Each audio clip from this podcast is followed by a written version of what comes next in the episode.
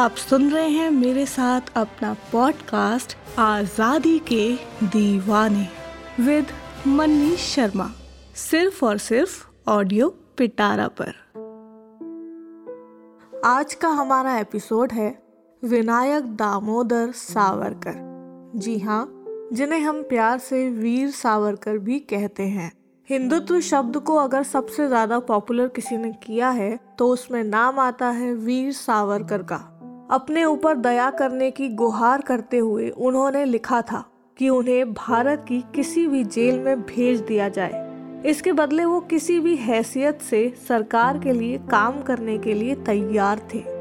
इन्होंने अपने भाई गणेश के साथ मिलकर अभिनव भारत सोसाइटी की स्थापना की थी। अठारह सौ सत्तावन क्रांतिकारियों पर इन्होंने किताबें भी लिखी। इनके लिए हिंदुत्व एक पॉलिटिकल आइडियोलॉजी थी। सावरकर हिंदुत्व में पूरे हिंदू ब्लड की बात करते थे। इनके लिए हिंदू की डेफिनेशन में हिंदू, सिख, जैन, बुद्धिस्ट, ये सब आते थे। ये सब हिंदू थे, लेकिन मुस्लिम्स और क्रिश्चियंस को इन्होंने छोड़ दिया था। सन 2000 में बीजेपी ने राष्ट्रपति के आर नारायण के पास सावरकर को भारत का सर्वोच्च नागरिक सम्मान, भारत रत्न देने का प्रस्ताव भी भेजा था, जिसे उन्होंने स्वीकार नहीं किया। 1910 में उन्हें नासिक के कलेक्टर जैक्सन की हत्या में शामिल होने के आरोप में गिरफ़्तार किया गया था। साथ ही उनके बड़े भाई को भी अरेस्ट किया गया। सावरकर ने लंदन से जो पिस्तौल भिजवाई थी, उसी में से किसी एक पिस्तौल से उस कलेक्टर की हत्या हुई थी। कहानी कुछ ऐसी है कि सावरकर को एस एस मौर्य नाम के पानी के जहाज़ से भारत लाया जा रहा था। जब जहाज़ एक बंदरगाह पर रुका तो सावरकर जहाज़ से शौचालय के पोर्ट होल से बीच समुद्र में कूद पड़े। सावरकर ने जानबूझकर अपना नाइट गाउन पहन रखा था। शौचालय में शीशे लगे हुए थे, ताकि अंदर गए कैदी पर नज़र रखी जा सके। सावरकर ने अपना गाउन उतारकर उस शीशे को ढक दिया और पोर्ट होल से नीचे जाकर समुद्र में कूद पड़े। सुरक्षा कर्मियों ने उन पर गोलियाँ चलाई। तैरने के दौरान उन्हें चोट लगी और उससे खून बहने लगा। साथ ही सुरक्षा कर्मी भी समुद्र में कूद गए और तैरकर उनका पीछा किया।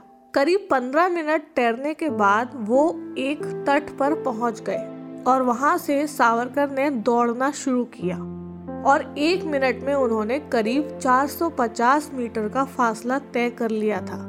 दौड़ने के दौरान सावरकर को एक पुलिस वाला दिखाई दिया। वो उसके पास जाकर बोले, मुझे राजनीतिक शरण के लिए मजिस्ट्रेट के पास ले चलो। तभी पीछे दौड़ रहे सुरक्षा कर्मियों ने उन्हें पकड़ लिया और इस तरह उन्हें पकड़ लिया गया और उनकी आज़ादी खत्म हो गई। अगले 25 सालों तक वो अंग्रेज़ों के कैदी बने रहे। 25-25 सालों की उन्हें दो अलग अलग सज़ा सुनाई गई। और सज़ा काटने के लिए भारत से दूर उन्हें अंडमान यानी काला पानी भेज दिया गया। उन्हें कोठरी नंबर बावन में रखा गया था। अंडमान में सरकारी अफसर बग्गी में चलते थे और जो कैदी हुआ करते थे, वो इन बग्घियों को खींचा करते थे। कैदियों को खड़े खड़े ही हथकड़ियाँ और बेड़ियाँ पहनने की सजा दी जाती थी।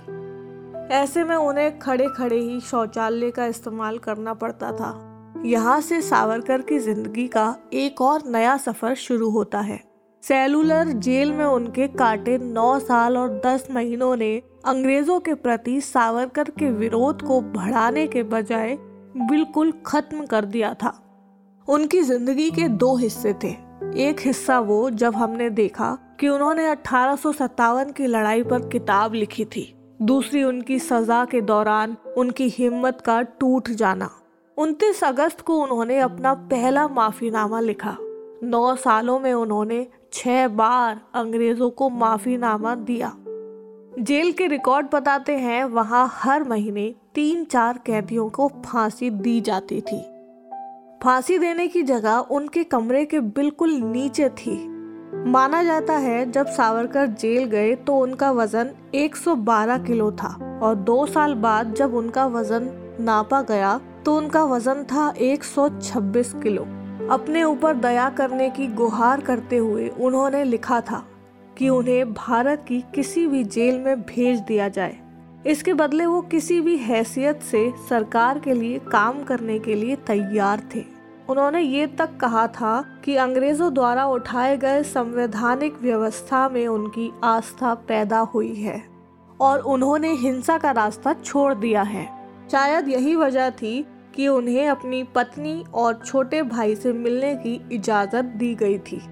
सावरकर ने अपनी आत्मकथा में लिखा था कि अगर मैंने जेल में हड़ताल की होती तो मुझसे भारत पत्र भेजने का अधिकार भी छिन जाता। साल 1924 में उन्हें दो शर्तों के आधार पर छोड़ा गया। एक तो ये कि वो किसी राजनीतिक गतिविधि में हिस्सा नहीं लेंगे।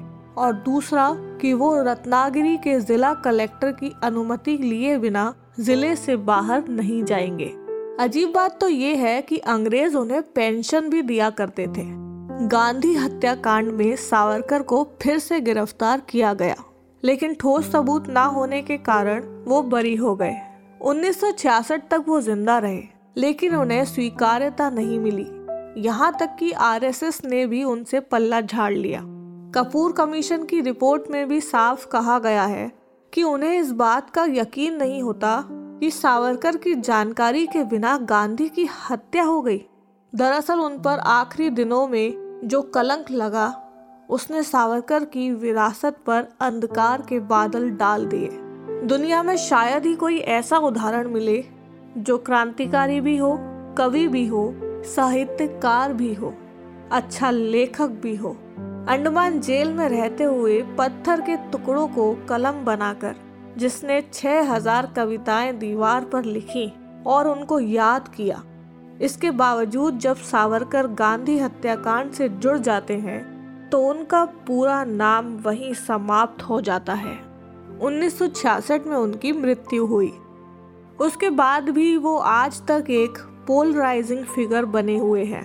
या तो वो आपके हीरो हैं या वो आपके विलन हैं। साल 2014 में संसद के सेंट्रल हॉल में जब नरेंद्र मोदी सावरकर के चित्र को सम्मान देने वहाँ पहुँचे तो उन्होंने अनजाने में अपनी पीठ महात्मा गांधी की तरफ़ कर ली, क्योंकि गांधी जी का चित्र उनके ठीक सामने लगा हुआ है।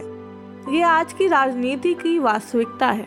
अगर आपको सावरकर को सम्मान देना है तो आपको गांधी की विचारधारा की तरफ़ पूरी तरह से पीठ घुमानी ही पड़ेगी।